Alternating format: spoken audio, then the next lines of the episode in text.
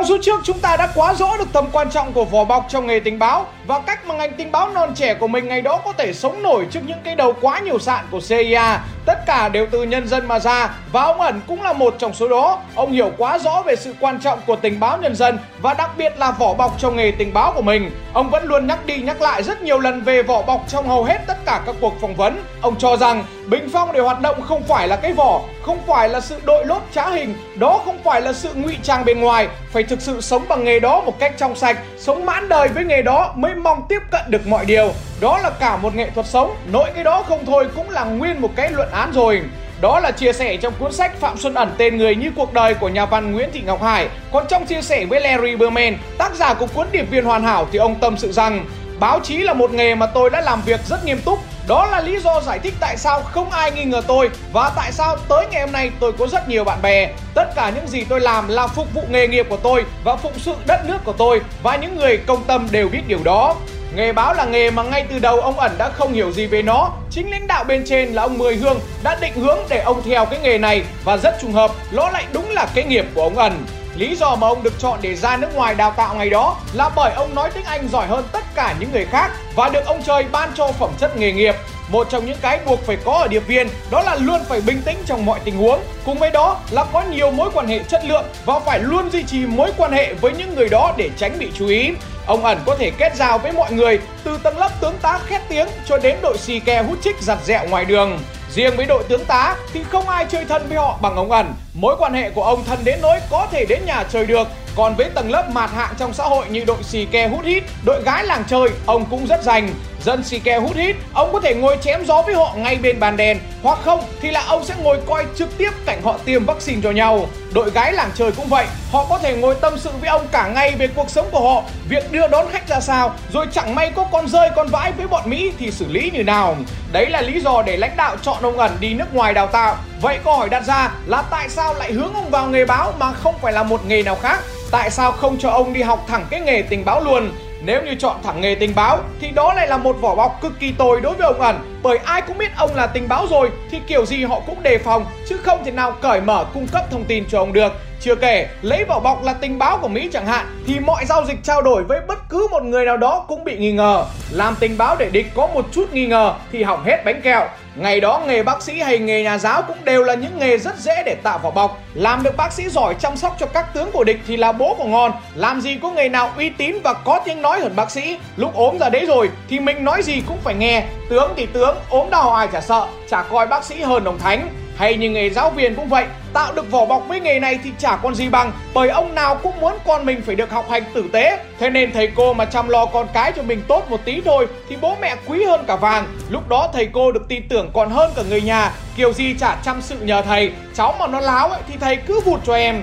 Hai nghề này là những nghề tạo vỏ bọc cực kỳ hoàn hảo. Thế nhưng khổ một cái là nếu làm những nghề này thì chỉ dành cho những nhà tình báo chiến thuật mà thôi, chứ làm tình báo chiến lược thì không ổn. Giờ ông là giáo viên, ông là bác sĩ thì ông sẽ tìm hiểu về đường hướng chính sách của địch như thế nào. Đó là một điều rất khó, chỉ cần khẽ có dấu hiệu muốn tìm hiểu cái đó thôi thì chắc chắn là bị lộ rồi, vì hai nghề đó thì không liên quan gì nhiều đến chính trị. Chính vì điều này, thế nên ông Mười Hương mới hướng ông Ẩn vào nghề làm báo. Ông Mười Hương là một người có cái nhìn toàn cảnh ở mức thượng thừa. Ông chính là đạo diễn và nghĩ ra vai diễn sao cho hợp lý nhất với các diễn viên, điển hình là ông Ẩn. Ông Mười Hương thấy ông Ẩn là một người rất giỏi tiếng Anh, làm cho cơ quan viện trợ của Mỹ được các tướng Mỹ rất khoái. Các mối quan hệ của ông đều rất ngon. Thế nhưng khổ là nếu như cứ theo cái việc ông Ẩn đang làm thì không ổn. Đi theo con đường này cùng lắm là lên được chức đại tá, xét cho cùng thì cũng chỉ là chân sai vặt. Chưa kể chẳng may bọn nó thanh trừng nhau thì rất dễ chết. Chính vì điều này mà ông Mười Hương phải tìm mọi cách cho ông Ẩn ra ngoài làm nghề tự do. Phải làm nghề nào mà có thể nghe ngóng được thông tin từ mọi tầng lớp, từ tầng lớp cu li bên ngoài cho đến tầng lớp thủ tướng ở bên trong. Để làm được cái đó thì chỉ có nghề làm báo mà thôi. Ông Mười Hương ngẫm lại và thấy rằng Bác Hồ ngày xưa đi hoạt động cũng rất hay làm ký giả. Bác vẫn khuyên các cán bộ phải chú ý tới báo chí. Báo chí đệ tứ quyền, động vào là họ la to lắm. Tứ quyền này gồm có: đầu tiên là quyền lực ở trung ương, cụ thể là quyền lập pháp, hành pháp và tư pháp. Thứ hai là quyền địa phương, thứ ba là quyền vận động hành lang và thứ tư là quyền lực báo chí. Tại Hoa Kỳ thì báo chí thường được nhắc đến như sự hiện diện đa dạng của đệ tứ quyền với khả năng và nhiệm vụ đương đầu với ba quyền lập pháp, hành pháp và tư pháp. Mục tiêu đề ra là như vậy, thế nhưng để làm được nó thì là điều cực kỳ khó. Ông Ẩn phải đến xin các sếp của mình để phê duyệt kinh phí đi học, ai cũng ủng hộ, đặc biệt là Lansdale, một nhân vật khét tiếng, một người được mệnh danh là kiến trúc sư của chế độ Ngô Đình Diệm, kẻ làm ra các ông vua.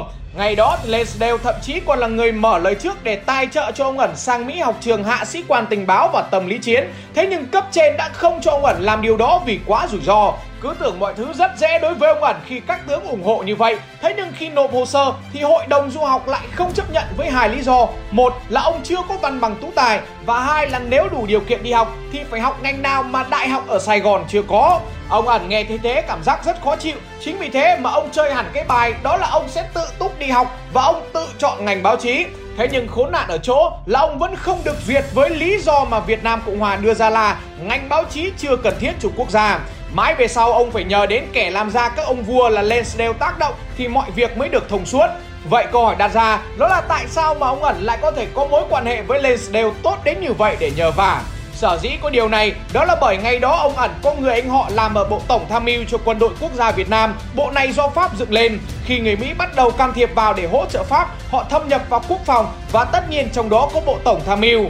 Khổ một cái là cái bộ này do thằng Pháp dựng lên. Chính vì thế mà các bố trong này hầu như chỉ biết tiếng Pháp, chứ tiếng Anh thì nửa chữ cắn đồi không biết. Chính vì thế mà ông Ẩn đã enjoy cái moment này, tự nhiên trở thành sao số khi mà chỉ có ông biết tiếng Anh và đạt được trình độ có thể phiên dịch được cho Lansdale. Lansdale cần thông tin gì của Bộ Tổng Tham mưu, ông Ẩn đều hồn nhiên cung cấp cho Lansdale, nên bố này quý ông Ẩn hơn vàng. Cũng nhờ mối quan hệ thân thiết này mà rất nhiều lần ông Ẩn đã được Lansdale cứu mạng khi mà nhóm thân Pháp bị khai tử do âm mưu lật đổ Ngô Đình Diệm. Ông Ẩn đã bị đưa vào danh sách những người thân Pháp. Thế nhưng rất may là do có quan hệ với Lansdale nên ông đã có thể giữ lại được tính mạng của mình. Và tất nhiên là cũng chính từ lúc thân quen với Lansdale mà ông Ẩn đã có thể học thêm được rất nhiều kiến thức về tư duy, văn hóa người Mỹ và đặc biệt là các kiến thức về tình báo từ cái đầu rất nhiều sỏi này. Qua những câu chuyện lịch sử về ông Ẩn, chúng ta không chỉ học những số liệu thô kệch hay các tiểu tiết, mà cái giá trị lớn nhất qua những câu chuyện như này của ông đó chính là minh chứng cho việc mối quan hệ đó chính là tiền.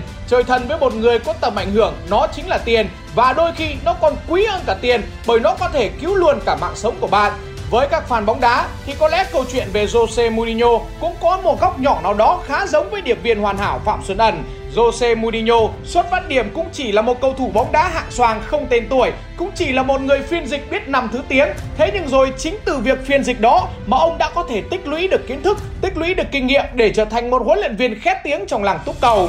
Việc xin học bổng để sang Mỹ là cản trở đầu tiên cho con đường làm báo của ông Ẩn. Mọi thứ tưởng chừng đã xong xuôi, thế nhưng rào cản thứ hai đối với việc đi Mỹ đó chính là chuyện bố ông bị lâm bệnh. Ông đã không thể nào kìm được nước mắt khi thấy người cha của mình ra đi ngay trên tay của ông. Sự ra đi ấy đã đặt lên vai của ông một trọng trách to lớn bởi ông là người gánh vác chính cái gia đình của mình. Giờ ông đi học thì mẹ và các em ông ở nhà sẽ sống sao? Chính vì điều này mà đầu óc ông bây giờ chẳng còn chỗ nào để quan tâm đến nước Mỹ nữa cả. Ông Ẩn đau khổ như thế nào thì lãnh đạo bên trên của ông lúc này cũng đau khổ y như vậy, vì họ sống, họ quan tâm đến nhau như anh em ruột, họ đau nỗi đau của nhau, và hơn nữa là những người lãnh đạo họ còn đau nỗi đau của dân tộc. Ông người Hương đã phải nghĩ rất nhiều về trường hợp này, câu hỏi liệu rằng có thể hoãn nhiệm vụ đi Mỹ của ông Ẩn hay không cứ luẩn quẩn mãi trong đầu của ông. Ông Mười Hương hiểu rằng không còn ai khác có thể thay thế cho sứ mệnh đặc biệt này của ông Ẩn. Chính vì thế mà ông Mười Hương đã đến và động viên ông Ẩn rằng cứ yên tâm đi học, ở nhà Đảng sẽ chăm lo cho gia đình của ông. Tất nhiên điều này không thể nào thuyết phục được ông Ẩn. Người quý nghĩa quan trọng nhất trong việc lên đường đi Mỹ không ai khác chính là mẹ ông. Sau này ông Mười Hương đã phải ngậm ngùi kể lại rằng công của bà già Ẩn lớn lắm, Ẩn hoàn thành nhiệm vụ cũng là do công của bà mẹ đóng góp nhiều. Bà ấy không nói năng, lẳng lặng nuôi con, chăm lo cho con với tình cảm của người mẹ thương con và yêu nước. Cùng với đó thì vợ ông Ẩn sau này cũng kể lại rằng mẹ của ông luôn ủng hộ ông hết mực, bà không bao giờ can thiệp vào công việc của ông, bà có thể hy sinh mọi thứ để ông chuyên tâm vào công việc của Đảng. Ngày hai mươi tư tháng chín năm một nghìn chín trăm năm mươi bảy, ba của ông Ẩn qua đời. Thế nhưng chỉ đúng mười sáu ngày sau đó, vào ngày mười tháng mười năm một nghìn chín trăm năm mươi bảy, ông Ẩn đã nén đau lên máy bay để đến một vùng đất mới, nơi mà ông không quen biết một ai, để đi học ngành báo. Một sức chịu đựng phi thường mà không phải ai cũng có thể làm nổi. Thế nhưng ông buồn một thì mẹ của ông chắc phải buồn một nghìn. Chồng vừa mới mất chưa được bao lâu thì con trai của bà phải đi xa, phải đi đến một nơi mà bà không biết phải liên lạc với cậu con trai của mình kiểu gì. Chẳng thể nào biết được con trai của mình sẽ sống ra sao. Thế nhưng bà vẫn nén nỗi đau ấy, vẫn cắn răng chịu đựng, hy sinh tất cả để ông Ẩn có thể hoàn thành nhiệm vụ với cách mạng. Đây là bằng chứng rõ nét nhất cho ta thấy được sức mạnh của nhân dân vĩ đại như thế nào. Chính sức mạnh đó đã khiến cho ông Ẩn có thêm động lực để sang Mỹ học ngành báo và làm mưa làm gió ở nơi đây. Câu chuyện ông Ẩn oanh tạc bên đất Mỹ như nào, tất cả sẽ có vào số sau, được phát vào lúc hai mươi mốt giờ ngày bảy tháng mười một trên kênh của Tuấn Tiền Tỷ nha sếp ơi!